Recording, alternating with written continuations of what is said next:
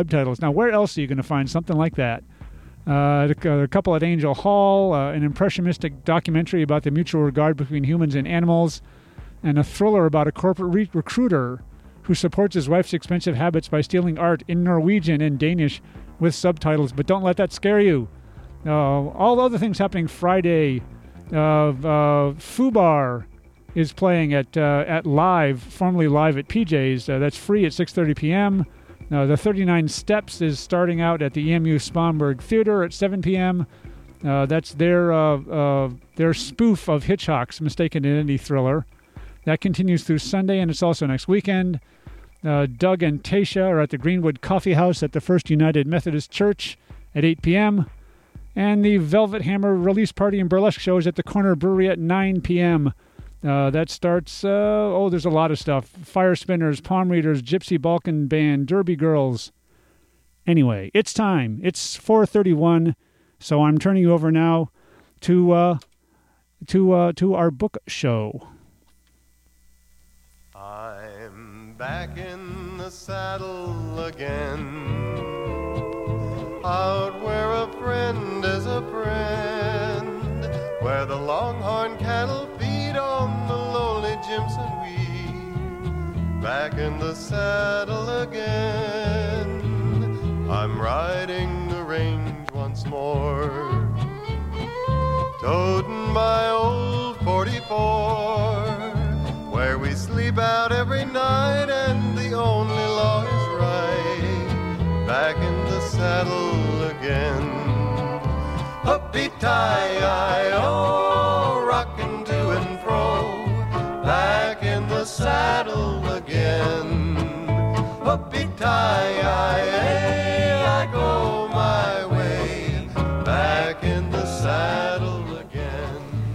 Yippee ki yay! You've got Living Writers. I'm T. Hetzel, and today on the program, I'm so happy to have here Ron Carlson. Um, Ron, welcome to Living thanks, Writers. Thanks. It's great to be here. Thanks for the song. That was sweet. Back in the saddle again. Yeah, Um, it's not your first time in Michigan either, is it? Well, I've been around all, you know, like everybody else. I lived in the east and I lived in the west. So uh, Michigan, uh, sometimes we drive up. At one, I spent a night in Flint on my honeymoon. It's very funny. Yeah. That's not usually a, a honeymoon destination. Well, Were you on your way to no, Niagara I Falls I- or well, we Toronto? We didn't know where we were going. We were young, and we were driving to Connecticut. And yeah, the day later, we parked uh, in Buffalo, and I looked at my wife and I said, "Do you know what's here?" Because there we were, and we did go to Niagara Falls, but it was an accident. Just purely because Yeah. it was en, en route. You know what it was, and also this I've always often thought it would be a good premise for a story because we were there. This is a long time ago. It was so sweet. Two kids, June of '69, and Niagara Falls was closed. I mean, they'd closed the American side. They diverted the What? water. Seriously, one of the it was just dripping, and they put in steel plates. Look, you can look it up. Look in the Time magazine for June of. There's a great picture because when they they diverted the water, they found a bunch of old cars and debris under there, and uh, so we were there in this very special time. And I mean, absolutely as innocent as you get to be in this life. And you see like So- the skeletons of rusted old Well, cars like and, and, It and, and was- not one of the Yeah, wonders of the world, really. I've been back to Niagara Falls uh, we're- since we're talking about it, and I it scares me the power, the, the amount of Yes. water. I've been around a lot of waterfalls in the woods uh, of Utah and Arizona, and backpacking. Maybe even Wyoming. Yeah, exactly. And so it's, uh, but they're all kind of manageable. I mean, they're up in 25, 35, 50 feet, but n- not like the m- millions of tons of water that come over that Niagara Falls. It's so anyway. I'm not sure why we're talking about that, except that um, yeah. So I've been in Michigan before, and um, I've never been to the Upper Peninsula, which is where I want to go. Yes, that seems like a Hemingway's one of logical- heroes, and Yeah, the Two-Hearted Uh, River. And one of my friends was up there and sent me all this stuff. It, it, it annoys me because he got there first. Is he? Does he have a like a, a camp there that no, you could he go went and up visit? on a pilgrimage. He's Yeah. he was the professor who was across the office from me when I was at Arizona State University, Ah. and um, anyway, I think everybody makes in one way or other. I've been to I dug out uh, one of Hemingway's early flats in Paris and walked over there. It's unmarked when where he lived with Hadley when they had the baby. oh, the movable feast yeah, time. yeah, and then I've you know, I've done sort of, I don't know the due diligence. I think you do the due diligence with the books, but then in life, every once in a while, your path actually crosses where, where. Um, When you say due diligence, do you mean like t- making sure Yeah. you try and go on your own pilgrimages Just- for what it means yeah, to you? just your research in terms of these writers who are important to you, and um, and of course the. It's interesting when you're in college, you read about all these mythic figures, and then when you get older and you look back, you think, oh, he was he must have been 35 when that happened, or he was 40, and uh, Hemingway uh, was in a car crash in a Buick in Casper, Wyoming, or near there, and then and he was in Salt Lake a couple times, my hometown, yes. and. Um, Because you were born in Logan, Utah. yeah, yeah, I was. Yeah, my dad was down there on the GI Bill after the war, and uh, so I'm a native Utahn. I I grew up among the Mormons, and uh, I still love Utah. I still have an old house there that I think I might go back to, and. Um, Is it on the Old West Side? No, it's not. The west side of Salt Lake is. I mean, if you're ever in Utah with me, you're going to go to the west side because I'm going to show you. I'm going to show you every place I skinned one of my knees and Come uh, along, kissed listeners. a girl. Yeah, no, it's it's a it's a dear place. It's like the old Garden of Eden. My my my boyhood, which I thought of as my boyhood, now I see was sort of like the Garden of Eden. It was. Uh, I grew up with these guys, and we had a river on one side and railroad tracks on the other, and bicycles that we'd all made out of spare parts, and. Uh, we uh, tried just like uh, innocent bike gangs in a Oh, way. it was great. It was just great. Uh, Is it still um, like that when you go back, Ron? Or It's evolved like every place else. I mean, almost all the places we know in our youth change. I think that's always been true. Um, the remote places change a little less rapidly. And I've lived a couple of places where the wealthy live, and those places don't change because everybody owns it. and so nobody puts houses there. But uh, all the little towns um, that I knew uh, scattered through the West Logan and Salt Lake and Park City and down to Flagstaff and, uh, you know, Santa Fe. And they've all, they've all evolved. And everybody, you know, the phrase is they get found out. Flagstaff is sort of getting found out now, and I have a little house near there. I just love the West, though. I still, I live in California now, which, and California is California, and it's sort of a special place. But I don't think of it as the West. I think of the West its own as, thing, isn't as it? the corridor of um, of northern Arizona, well, southern Arizona too, I guess. Although Arizona, I read, was like the third most urban state by the percentage of population that lives in the cities. So yeah, there's only five and a half million people, and I think th- more than three or four live in Tucson and Phoenix. Hmm. And so, um, so there is the, the, the wide open spaces are oh, you can still get out of town. That's one of the things I needed. I need to be able to do is just get out of town and uh, That sounds like you're Go to the um, edge. You're go to the edge of yeah. the the edge of a precipice or the edge of time, far out of the edge. Well, I like to get out to where, and that's one of the advantages I see now of living near the ocean is that I used to drive. Uh, a lot- I just drove. I did a lot of driving. I've had a lot of road trips. There's nothing more sustaining for me than a road trip, and um, and head clearing. I like to get out. I mean, you put me in Moab, Utah at seven in the morning with a coffee on the bumper of my car while I check the tires, and that's the definition of optimism. And then about, I'm about to start the day, and it doesn't take you long driving either way, north or south out of Moab, and you can sense that you're on a planet. You can get that sense of the arc and the, the, the hills, and you know, there's a lot of places where it gets obscured either by the sky or by congestion, and I like to be reminded I'm on a planet.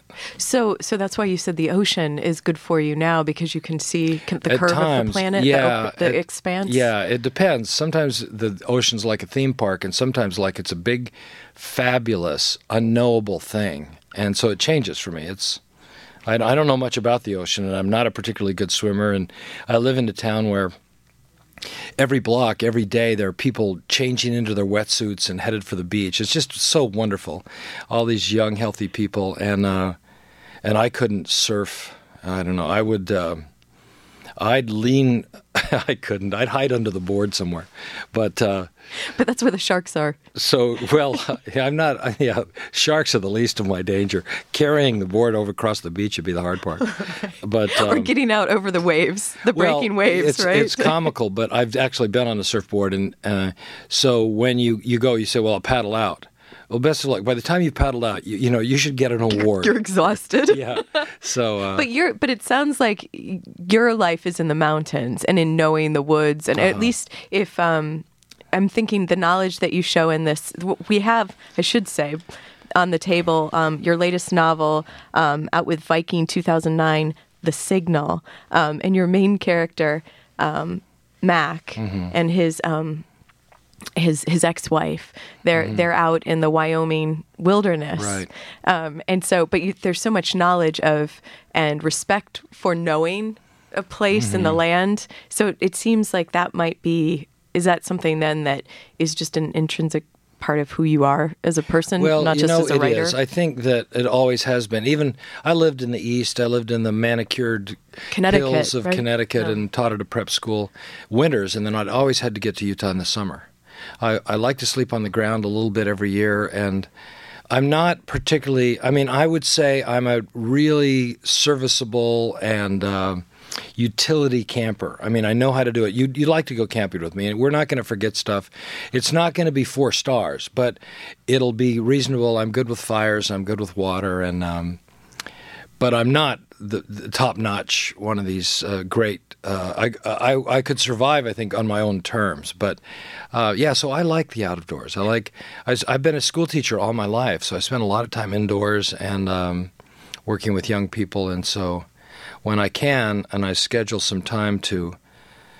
Um, I, I get out. I go into northern Utah, uh, southern southern.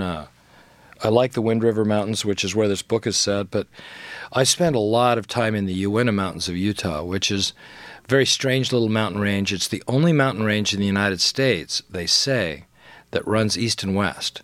And it's right there beneath that little shelf of missing Utah, the bite that Wyoming takes out of Utah.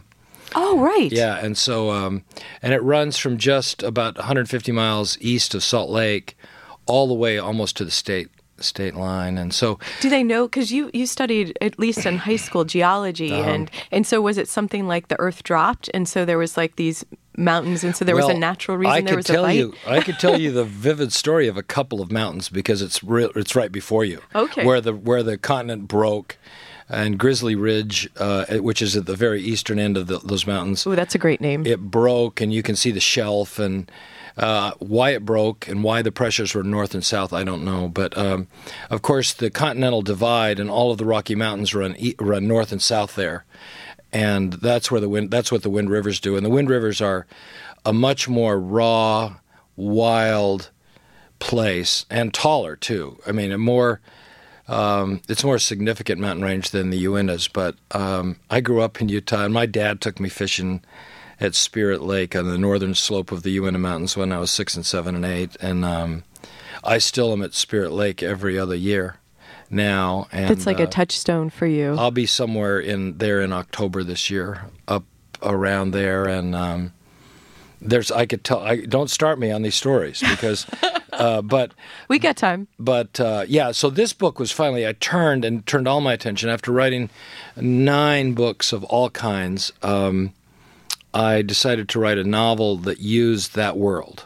and uh, create a character Mac who.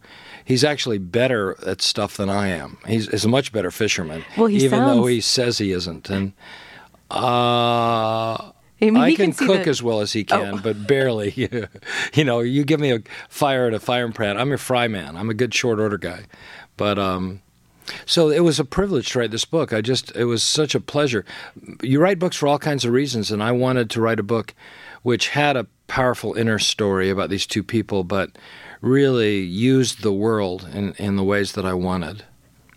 So and almost uh, it seems like you're honoring that that world Mm-hmm. and what it takes to to know it and be in it. Mm-hmm. It, it's and the relationship with Mac and his father are lovely moments. I wonder Mm-hmm. if that's. It sounds like there might be echoes that you were drawing from from your own father, uh, right With well, those early I think trips. that I'm interested. My father and I've been. I was lucky to know a lot of interesting men and the generation ahead of me, and um, of all levels of education, who were kind and who always who had a code about their tools, about their job, about their their love of recreation, their, the way they treated women.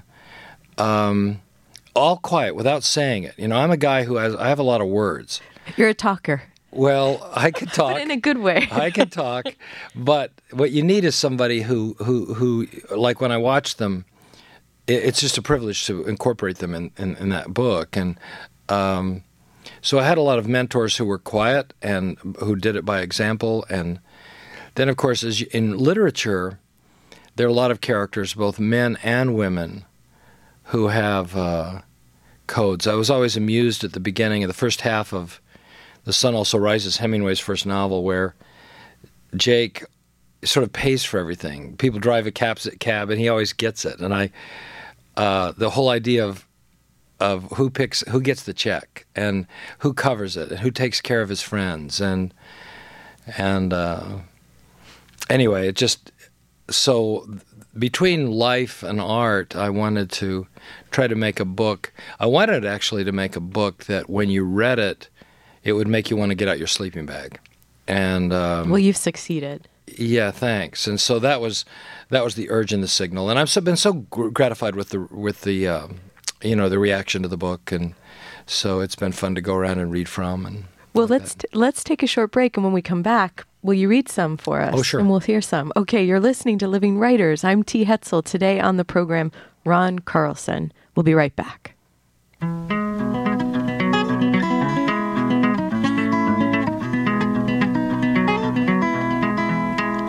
Well, it ain't no use to sit and wonder why, baby. Even you don't know by now. And it ain't no use to sit and wonder why, baby. It'll never do somehow. When your rooster crows at the break of dawn, look out your window and I'll be gone. You're the reason I'm a traveling on. But don't think twice, it's alright.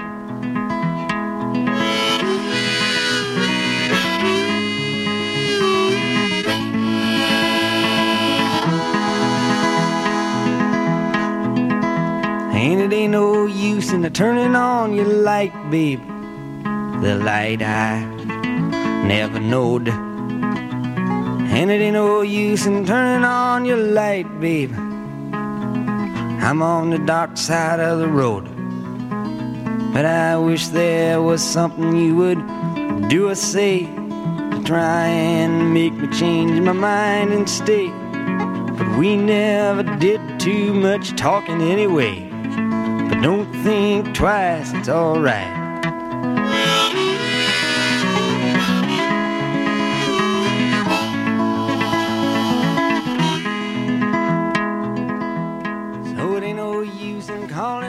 Welcome back. If you're just joining us, you've got Living Writers. I'm T. Hetzel, and today on the program, Ron Carlson.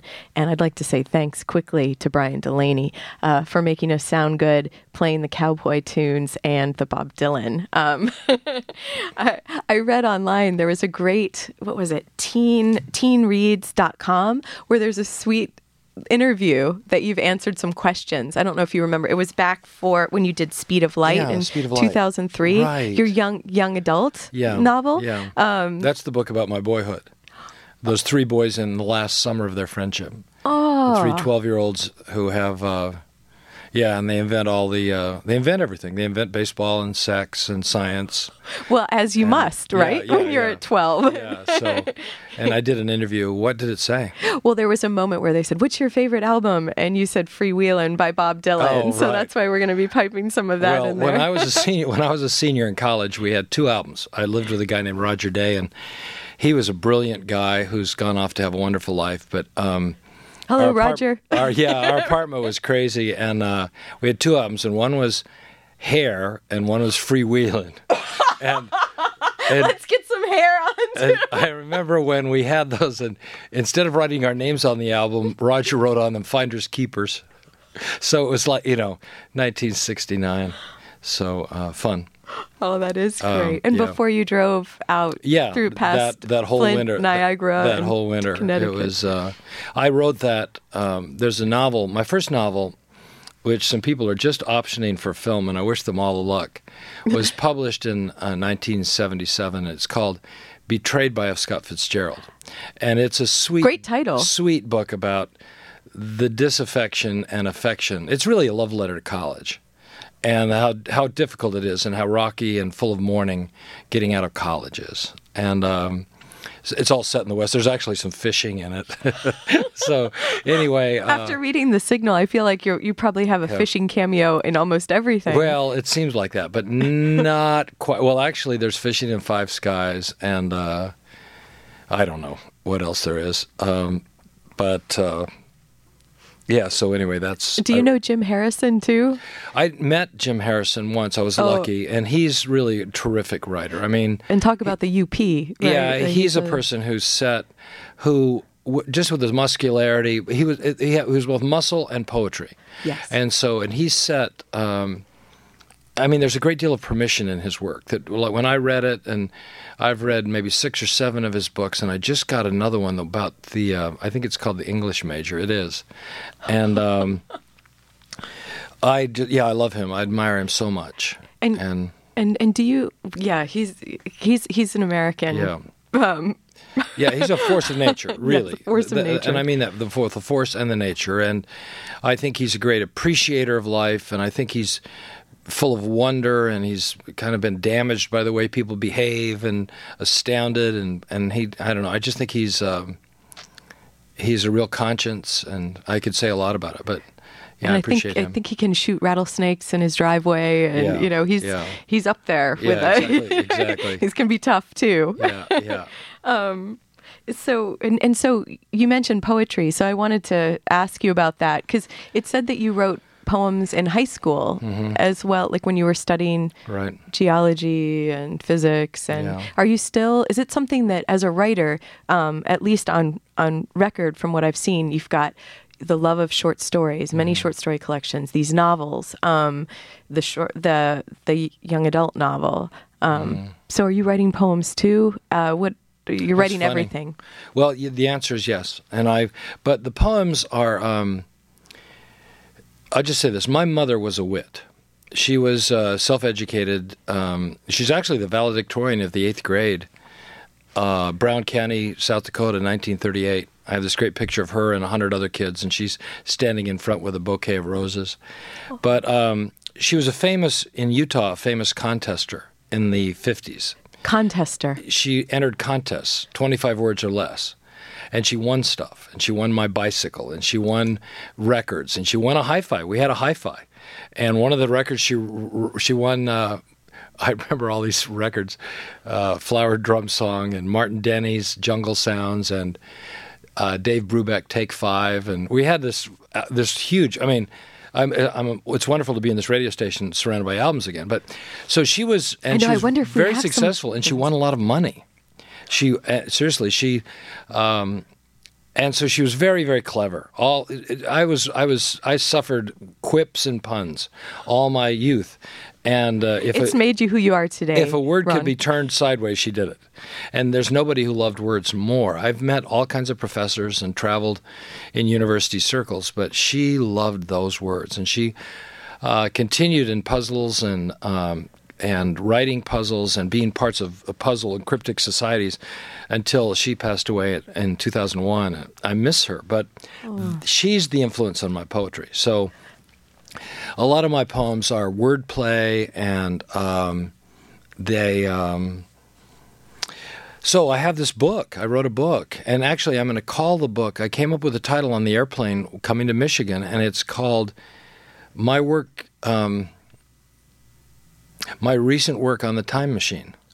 And so, uh, because I realize that's what it is, and some of them are prose poems and statements, and um, they're all kinds of things. And uh, I don't know what to say about them, but I'm not going to stop writing them. do you have some with you today ron do you have any of the I do, I do have some with me, and uh, Or maybe think about reading Sure, one. sure, or yeah, I have so a short one that. here. That would be lovely. they're. Uh, well, should we hear well- it first? Shall we? And then we'll go to the signal. A piece from the signal. Well, um, yeah, I'll just grab it. Oh, that Okay. um, that sounds that sounds great. And while you're doing that, uh, much delayed, I will read your short bio that's in the back of the novel The Signal, out with Viking 2009.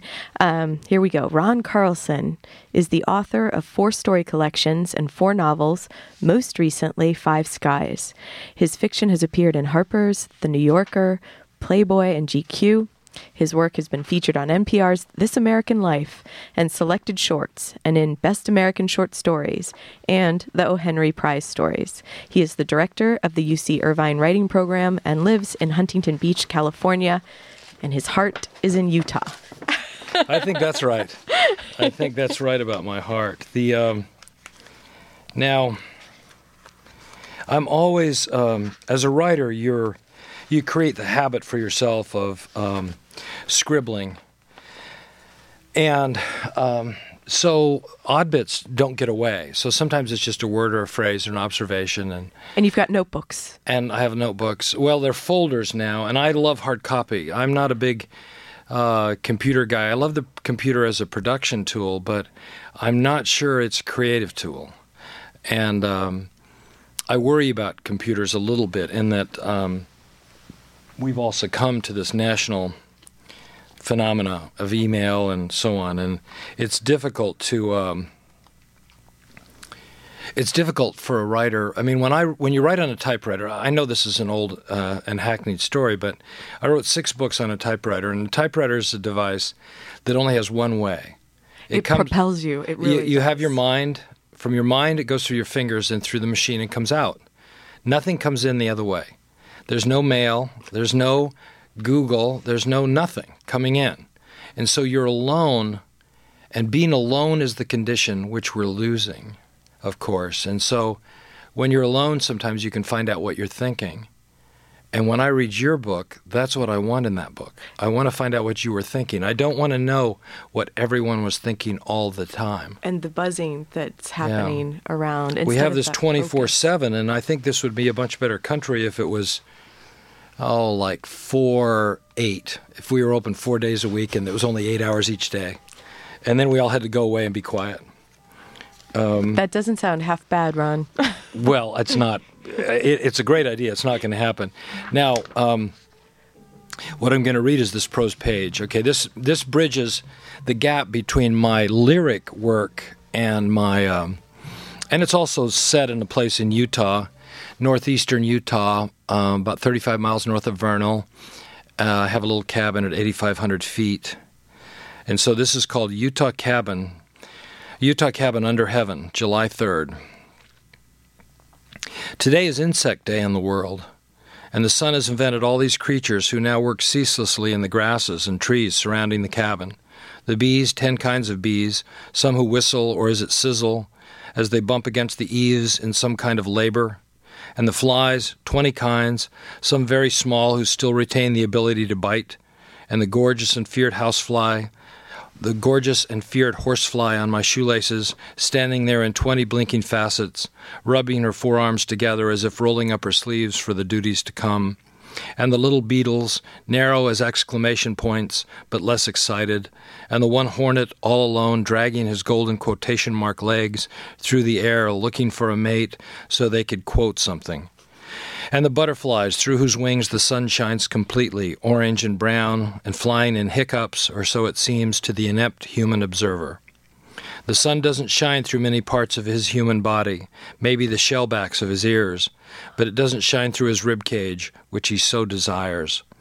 The trillion ants are imperturbable, they don't act like it is crowded, and the glistening black ants walk around like dogs, some of them wearing leashes and shiny colors. When the human spilled grape jam on the kitchen counter, suddenly there was an ant.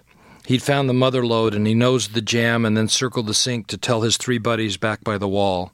The human interrupted their plan, and when he swiped them carefully up in a paper towel, they came popping out of it with a skill that goes back a millennium, survivors, but they were escorted thus quickly to the front lawn.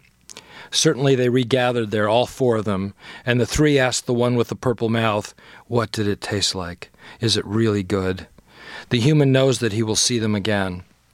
And there is the little quick gray spider in the bathtub who always comes out when the human appears. The gray spider wants to see who's messing and who the hell cleaned up all the flies. Does the human think he killed them for nothing? He's late for lunch. It is a day of insects, but a human being needs to stand still to see them. To look at the ground is to see a cosmos in motion. There's an ant climbing a long blade of grass, three inches, and then, disappointed at the top, he climbs down. He thought this elevator went to the 10th floor. He hoped actually it went up to the hummingbird feeder from which the drop of sugar he'd chased had fallen. On hands and knees, the human can raise his gigantic head and see the far hills, Grizzly Ridge, embedded with red rocks like jewels in a crazy present for the king.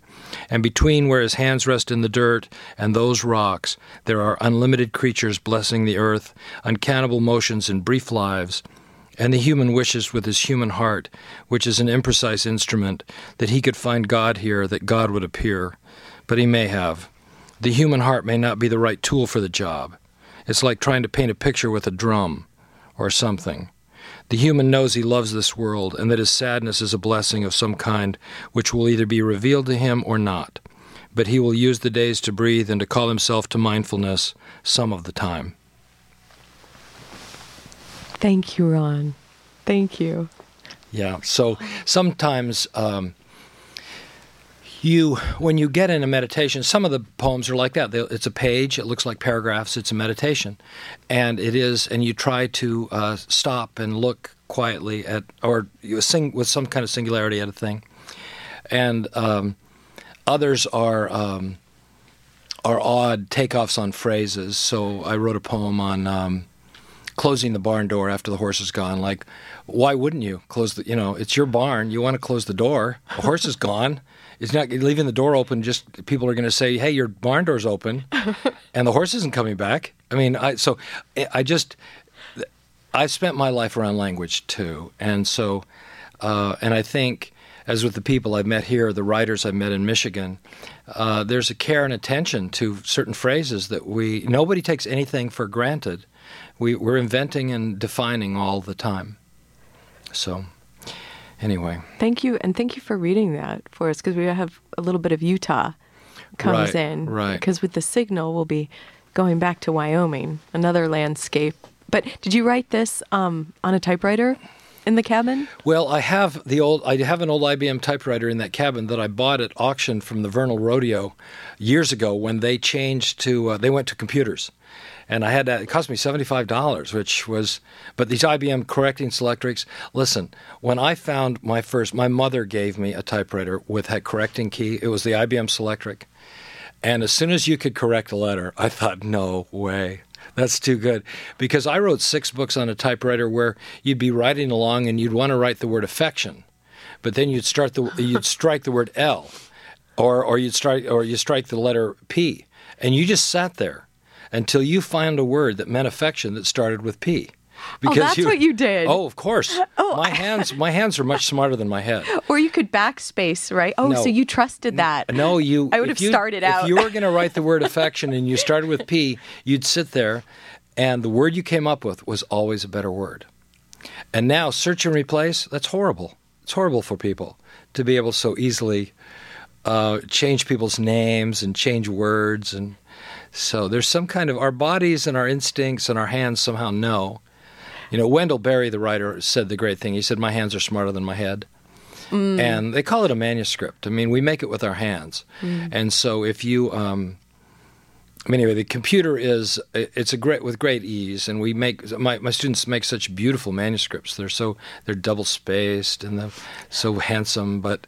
Um, and that's been going on for years, but And the pages lie so flat. Yeah, Whereas if you're coming yeah. from like a typewriter of Yeah. different, they've kind of curled through something and they're Mm-hmm. they're already I can't imagine that- Individual. that, um, people would like to go into a room with a typewriter. It's pretty scary.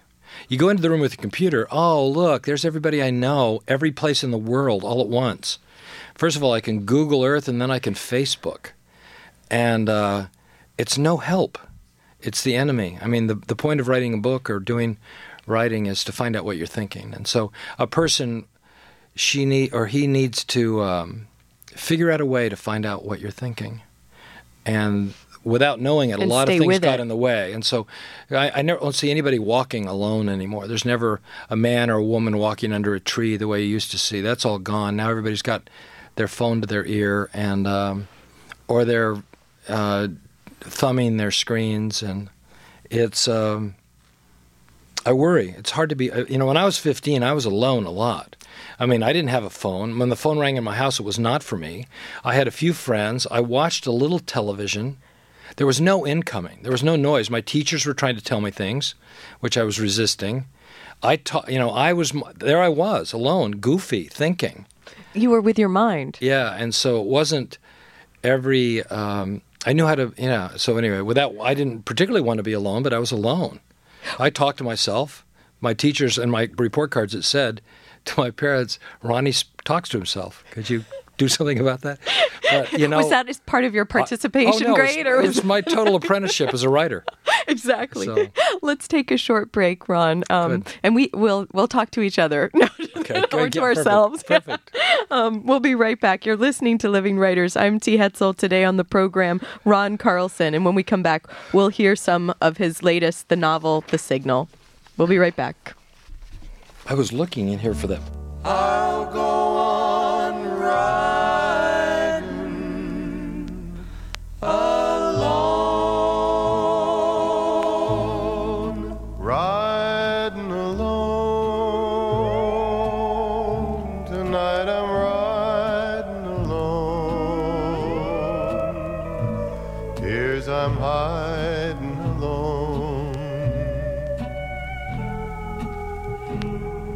where the moon's silver light casts no gladness tonight. The trail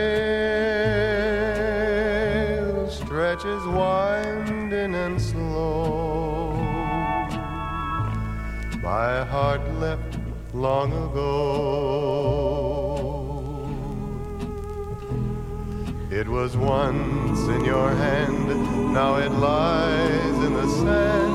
Like me, lies lost and alone.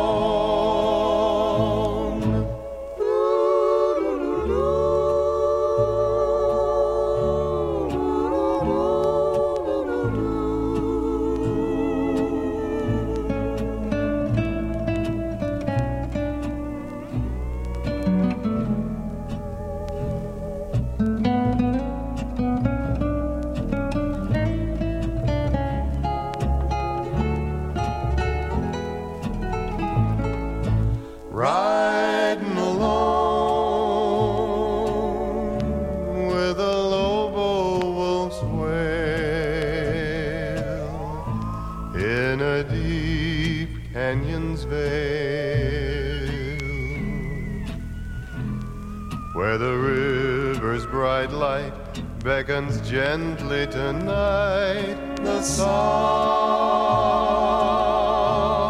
of the waters calls me Welcome back. If you're just tuning in, you've got Living Writers. I'm T. Hetzel, and today on the program, Ron Carlson is here. He's in town. Um, maybe some of you got lucky and you heard his reading at the Art Museum. Um, but for the rest of us, um, Ron, you're going to read a little a little piece. Well, the um, the, from The signal Signal. is about Mac, and he's grown up now, and his parents are gone, and he's trying to hold on to his little ranch, the ranch that he has, which has been a guest ranch, and um, he's going. The whole book, the current story is about a six-day backpacking trip he takes with his ex-wife. As they're both, he's trying to recover for something, and she just goes along to help him. She's a friend of his, and Was that a natural structure, Ron, for the book? Like when you were when this story was coming to you, or as you were sketching it Mm-hmm. out, did it fall into those days? Like was that a natural structure? It was. I just started writing. The first sentence was that he arrives at the trailhead in the late day, and like so much work, I, I mean, I've I've arrived at trailheads. Okay, you get out, and if you're going to backpack, then you you have your vehicle there, and you unpack and you sort your gear, and it's just. I can't stand it. It's so pleasurable. Just uh, doing, putting your stuff in your pack and making sure you've got your fishing gear and lining things up. and you're the gonna keys on the rear tire. yeah, Yeah. you're going to spend one night on the um, one night there with a little camp, and then go on the next morning. So I wrote that left, what I call left foot, right foot, step by step, carefully, because I wanted to convince myself. The old notion of creative writing is you write what you know, and that, that that has so many meanings. But what you do is what I do, rather, not what anybody else should do. But what I do is, I start with what I know, because it helps me believe in the moment, and then I write toward. Slowly, slowly, I write toward what I don't know, and pretty soon I have a world and inventory, and it takes a while, and that's the that's the real rush and joy, and I think perhaps truth of fiction. So, um, yeah, the natural structure of the six days came to me, and I just took I had such pleasure with the mornings, noons, and nights, and the campfires, and the uh, discussion the two people have.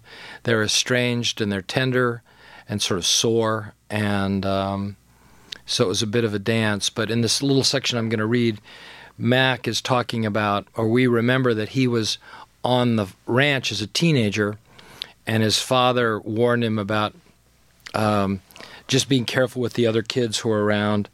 And he says, um, so he meets with his father in the guest house, or in the father. He says uh, his father called him into the big house and they sat in the small front office that their bookkeeper used two days a week. He came out, and his father swiveled the oak chair to Mac, and they talked. The room was cloistered by the varnished pine shelves full of books, his father's collection of Zane Grey and Jack London and Western history, and beaten and a beaten tin umbrella stand full of rolled maps. These kids look up to you, his father said. I don't know, Mac said. He sat on the dark leather hassock orphaned from its long lost chair. Yes, you do. They should look up to you. You're a good hand. They're not used to this. All they've got is their car and the junior prom. You're an exotic item, Mac. Okay, the boy said. But what we are to these people is sort of a cliche. They come out here to taste this, and it's good for all of us. But these girls, some of them are going to fall for you, you big, strong cowboy. His father tapped Mac's knee with his two fingers. Come on, you can look at me. I know you're a good kid. Some of these gals from New York even come after your old man. A little fling out west for a week. You want to be a cliche? No, sir, Mac said, I don't. You need me to recount the history of Sheridan the racehorse? No, sir, please. His father smiled. Have you recovered from that lesson? He'd taken the boy to witness their only thoroughbred, Sheridan, at stud when Mac was nine years old. No, sir, Mac said truly. No one could recover from that. Mac went on and repeated what his father had said that day. That's enough of the birds and bees for one boy. Well, good, his father said. We won't be cliches then. That's all I expect. And I know you know what to do. Talk the day with these kids and riding and horses and weather, and then send them back to supper. Don't walk with them or have them out near the bunkhouse. My eyes are right here. I know you know what to do. I don't want this business venture we're in to hurt you, boy. I love you, and I love this place. Do you know it? Yes, sir, I do. Show me your hands. Mac leaned and held his hands out and then turned them over. They'd always done this a show of hands. His father looked him over nails, cuticles, knuckles, palms. You could tell a good ranch hand by the number of nicks, the fewer the better, and as the years passed, Mac's hands cleared up. His father squeezed his hands now and said, That's enough of that. Quite a talk for the old homestead. You go, get to work. Thank you, Ron.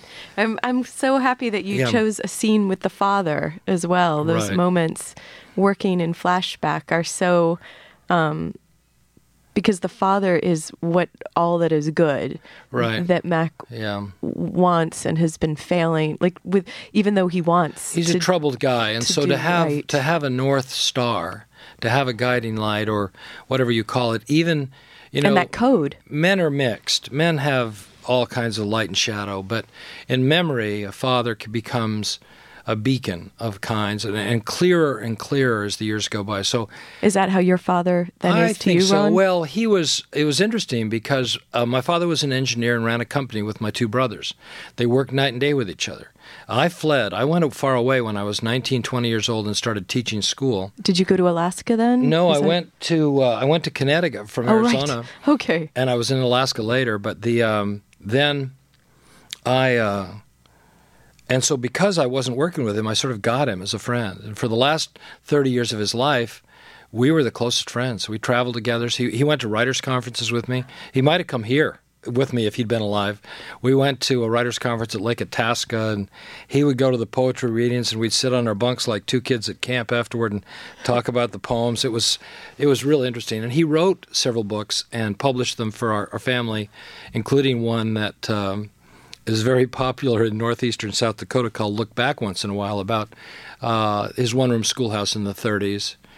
And uh, the title comes from um, what his father told him about how you learn to plow a field straight because it's hard. And the way you do, the way you stay straight and not ruin the field with the plow is you look back once in a while, and that keeps you straight. And so, Oh, Anyway. that's so. what a metaphor. yeah, no, it was uh, he was a brilliant guy, and but we were good buddies. We had um, anyway. I, I miss him terribly, but uh, so yeah, Mac Mac has this. Uh, like I said, I'm interested in, uh, for lack of a better word, a kind of honesty, uh, uh, where the true light and shadow. People make mistakes. We know that, and I'm very interested in how that's not the end of somebody. How how uh, there's all kinds of language in recovery now, et cetera, and I, I'm not interested in using that, but Well, I'm- Mac has a few like a few weeks in jail that Yeah. actually gives him the time. Right? Yeah, exactly. And that's exactly, it's just after that that the book begins. And so, um, yeah, so So redemption isn't too strong of a word. Like trying to grapple with that. it's an interesting word, isn't it? Redemption, redeem, redeem. I don't know. It's, it, it- people use it. I've seen it in reviews and so on, but um, it's, I don't think we ever, I don't think there's ever one specific answer. I think, I think life's a work in progress. And that's what I wanted to reflect here that um, I'm an optimist, okay? And I hope um, I'm not a cynic. I'm trying to be frank with my work, and I think there's a lot in my stories and novels of of uh, shadow and darkness, I guess. But I try to make that honest too. So um, Max struggles. I mean, there's being in the out of doors. It's I think of the Signal as a very um, I don't know what to say, bright book. I mean, there's a lot of daylight in it.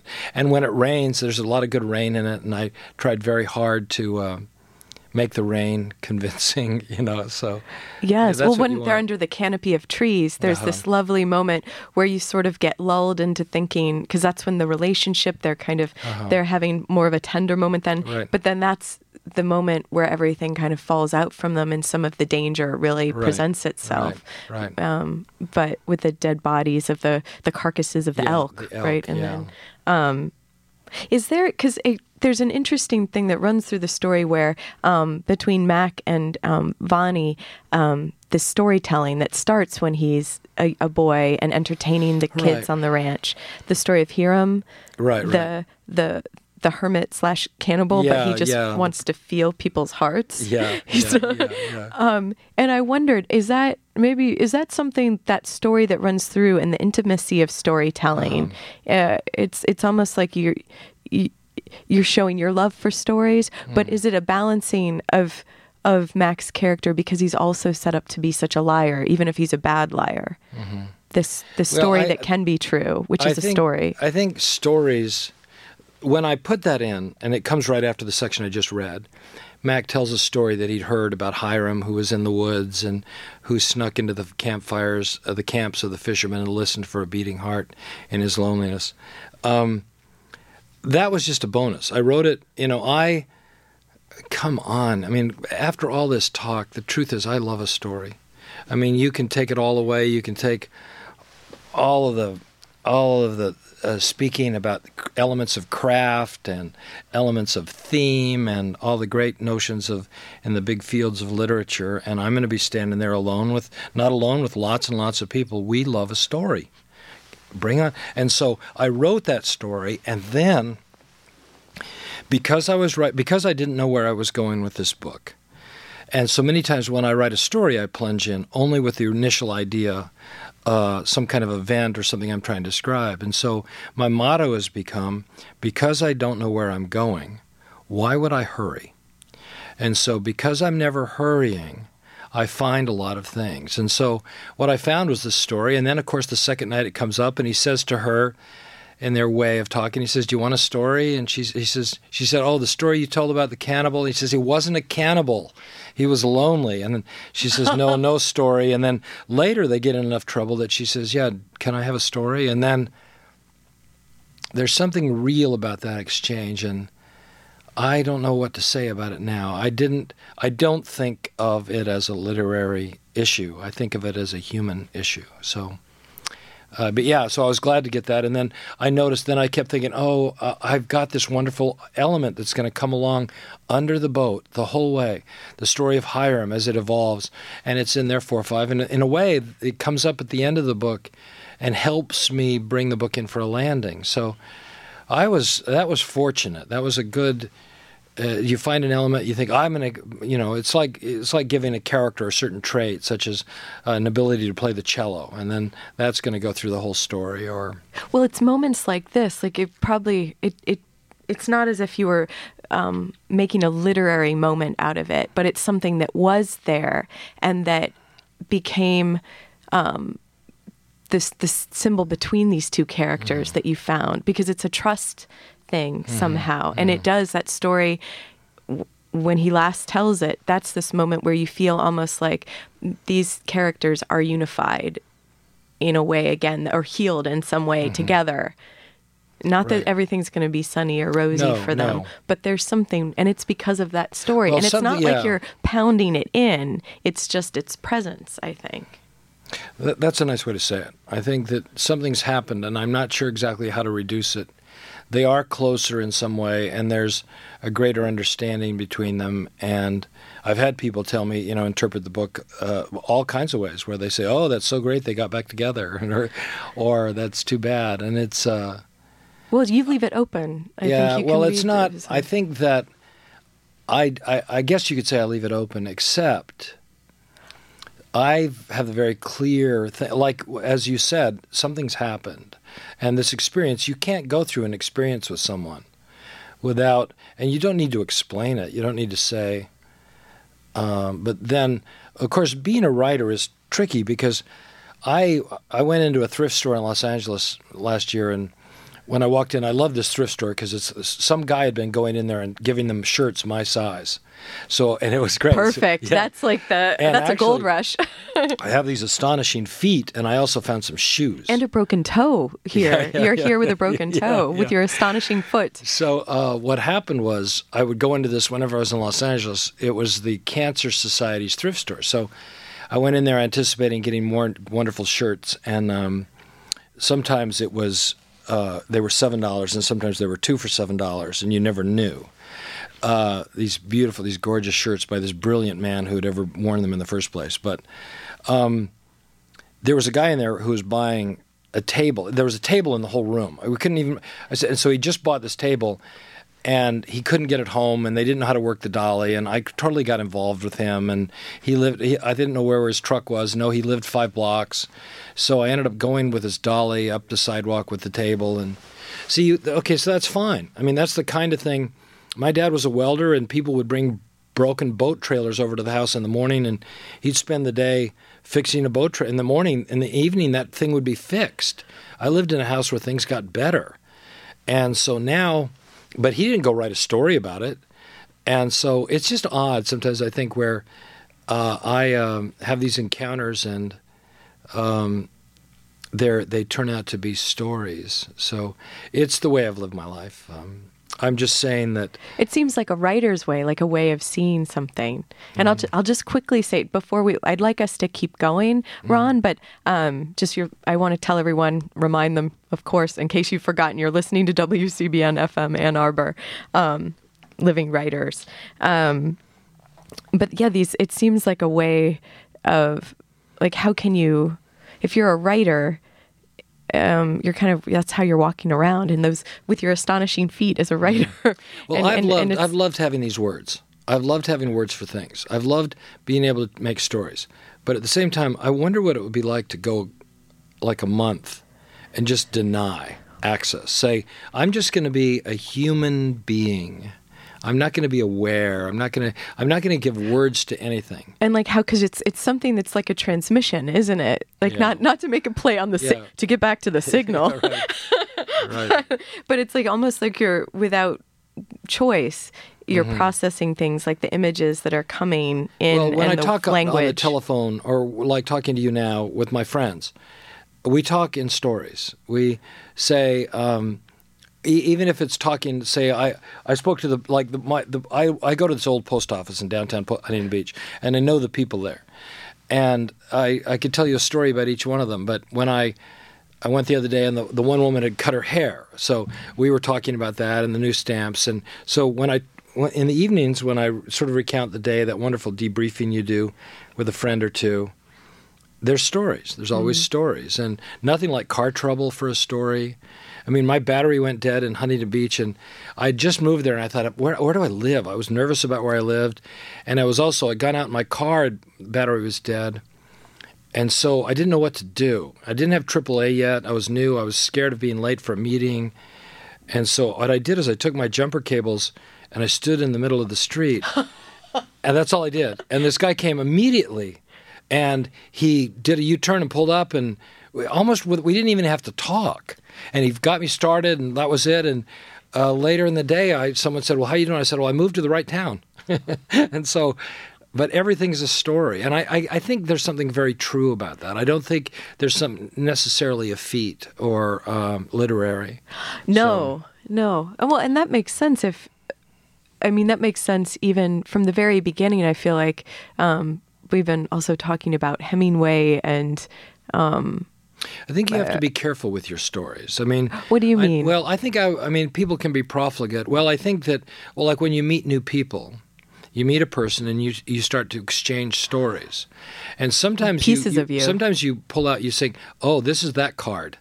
I'm pulling out the high school card. Or and i sort of I, what i try to do is not i try to deal new cards. I mean i'm not making up new stories but i'm very uh, careful about uh, i mean i try to tell fresh new stories because i think i'm evolving anyway it's it's an interesting thing i don't i'm not uh, well, you I don't expect that in understand your it at all, except I, I love like I've met a lot of people here at the university, and um, I noticed you know we tell the stories about where they were, uh, what they did, um, like that. But you can tell when they've said it so many times instead of what's the story that's coming for you yeah. and that moment of Yeah, exchange. and married couples have their stories, and they tell them in certain ways. You know, oh, we went to Europe, and the pa- lost passport story, and the stolen Levi story, and the terrible restroom story. And, you know, uh, But it's it's interesting that you're saying that these are the stories that you're telling and how you're connecting Mm-hmm. with people,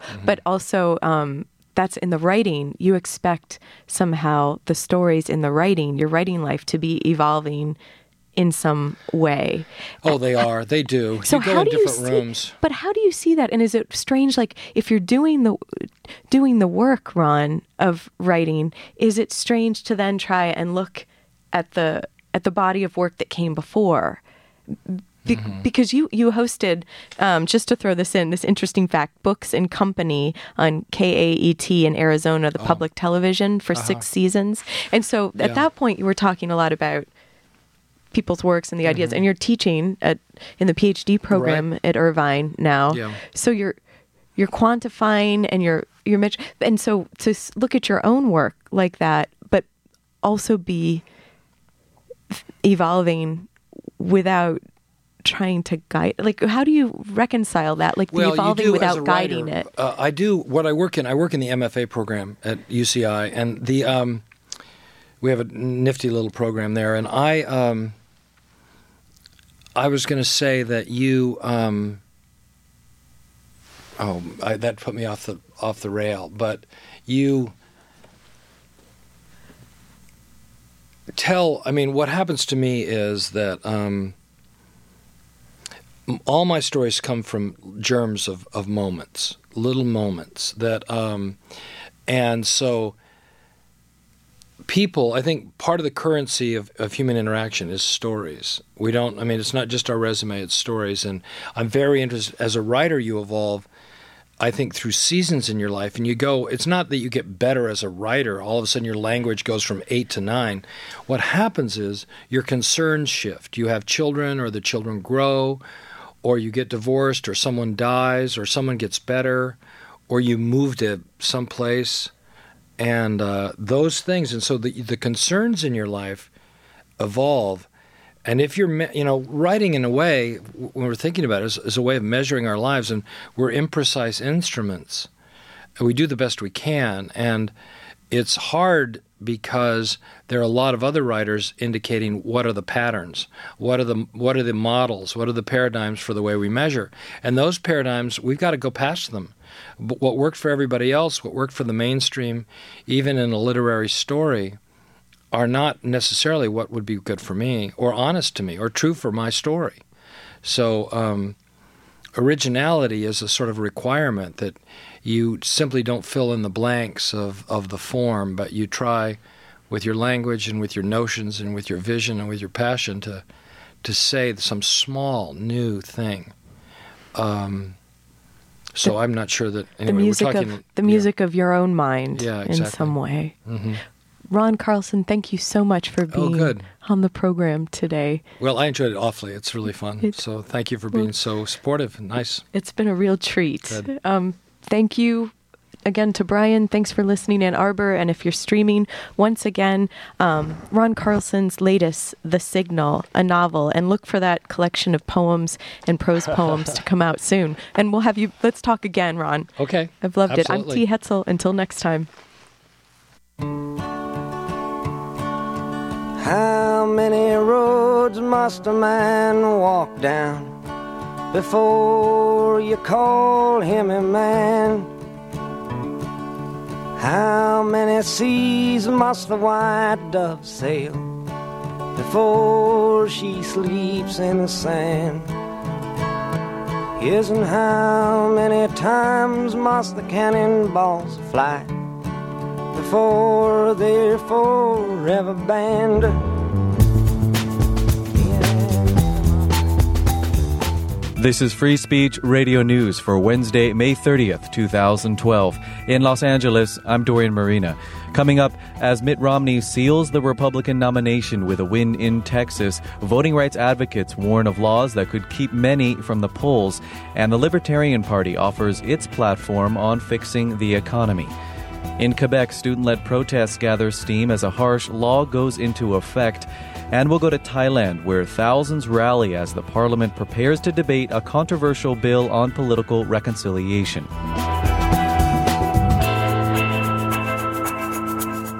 Those stories and more coming up after this news. I'm Jess Burns with headlines for FSRN. Former Liberian President Charles